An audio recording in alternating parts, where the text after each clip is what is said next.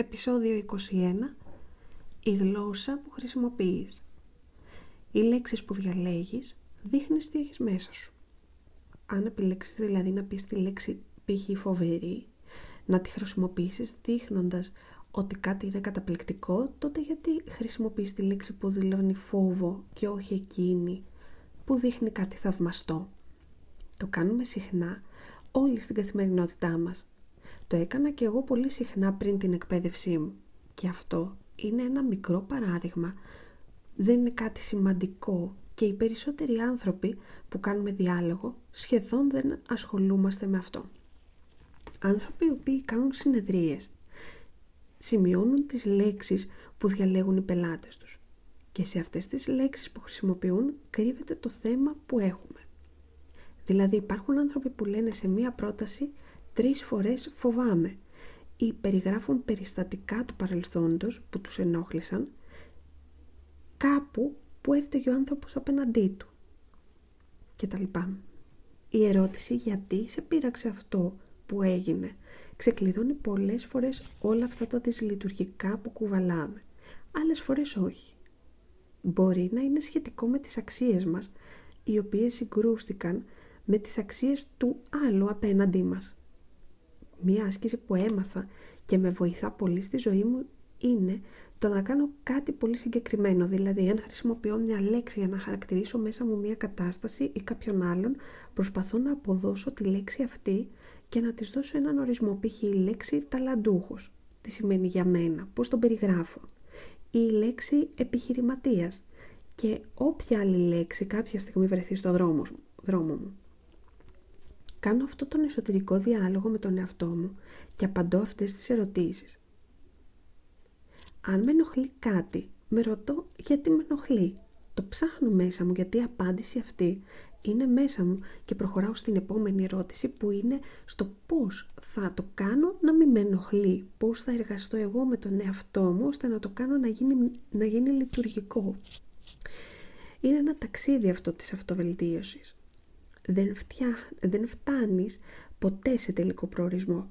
Αλλά βρίσκεις λύσεις, βρίσκεις νόρμες που μέχρι πρώτα δεν ήξερες ότι υπάρχουν ώστε να είσαι έτοιμος στην επόμενη πρόκληση. Αν μπορώ να το λύσω μόνη μου,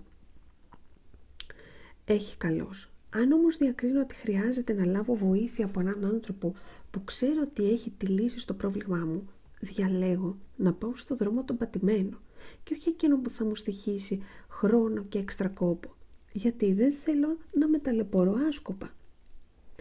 Το ότι θα ζητήσω βοήθεια θεωρώ ότι είναι κάτι που έχει να κάνει με την προσωπική μου εξέλιξη. Και επειδή συχνά ακούμε τις λέξεις «είναι ακριβό», «δεν έχω λεφτά», «δεν έχω χρόνο», όλα αυτά φαντάζομαι δικαιολογίες για μένα. Όλα.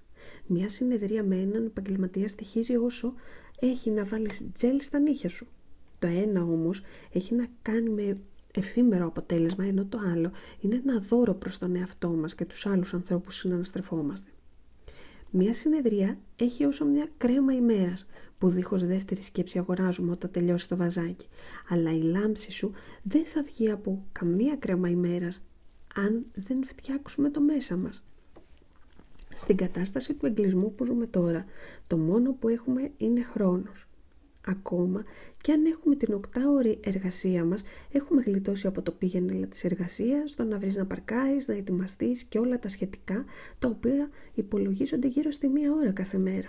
Δηλαδή με την εργασία στο σπίτι έχεις κερδίσει τουλάχιστον πέντε ώρες.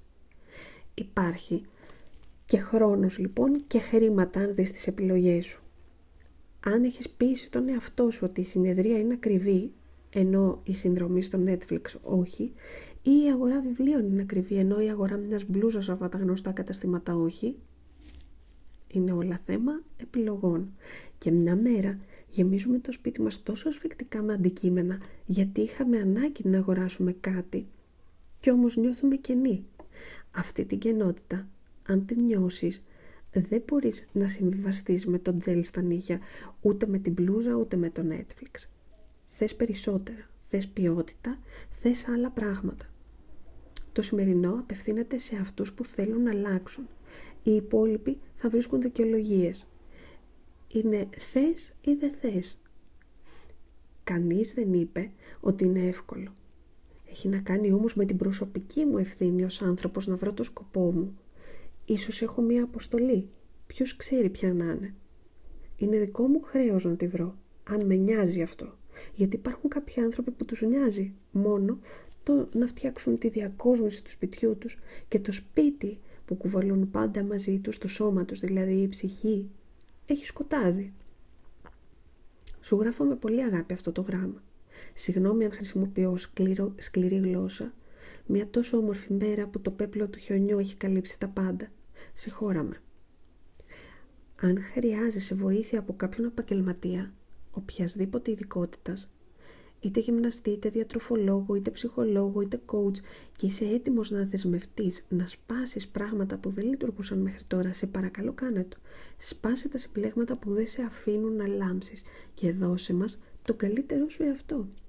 Είναι δική μας η ευθύνη και ο χρόνος δεν θα είναι πάντα περιόριστος. Δεν θα είμαστε για πάντα 20, 30, 40, 50, χ ετών. Δεν θα είμαστε για πάντα εδώ. Μόνο αυτό με κινητοποιεί για σένα που με ρωτάς. Η εφημερότητα της ύπαρξής μου. Καλή δύναμη και να απολαύσεις τη σημερινή σου μέρα. Φιλιά πολλά. Αν θα ήθελες να βοηθήσεις κάποιον φίλο σου, θα χαρώ πάρα πολύ να του το στείλεις.